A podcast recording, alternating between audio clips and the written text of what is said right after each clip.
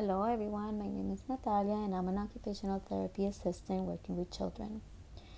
Uh, one of the things that I've used in the clinic for mental health is the alert program. What it does is it teaches the child to identify emotions and then they place them in a picture engine, whether it is a high level of emotion, whether angry or very excited, or a low level, which is very sad and they don't want to do anything.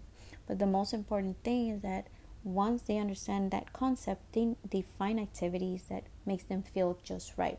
They're centered. Some of the activities they like to choose is arts and crafts, writing, they like to do breathing techniques or they like to do muscle relaxation techniques.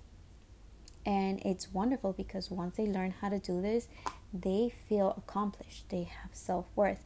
They learn that they can control the situations that are challenging for them, and then they can use their coping skills to self regulate and then engage in the activity. It is very important for the parents to understand what is the concept of the alert program so they can carry over at home and provide opportunities for the child to practice those coping skills. And then they can translate it to other environments such as the school, the playground, or any other environments.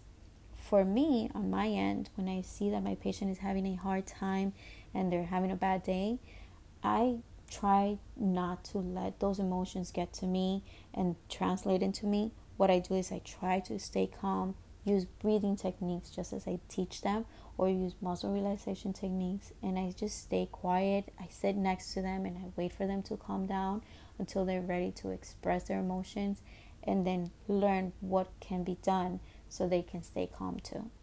Thank you for listening.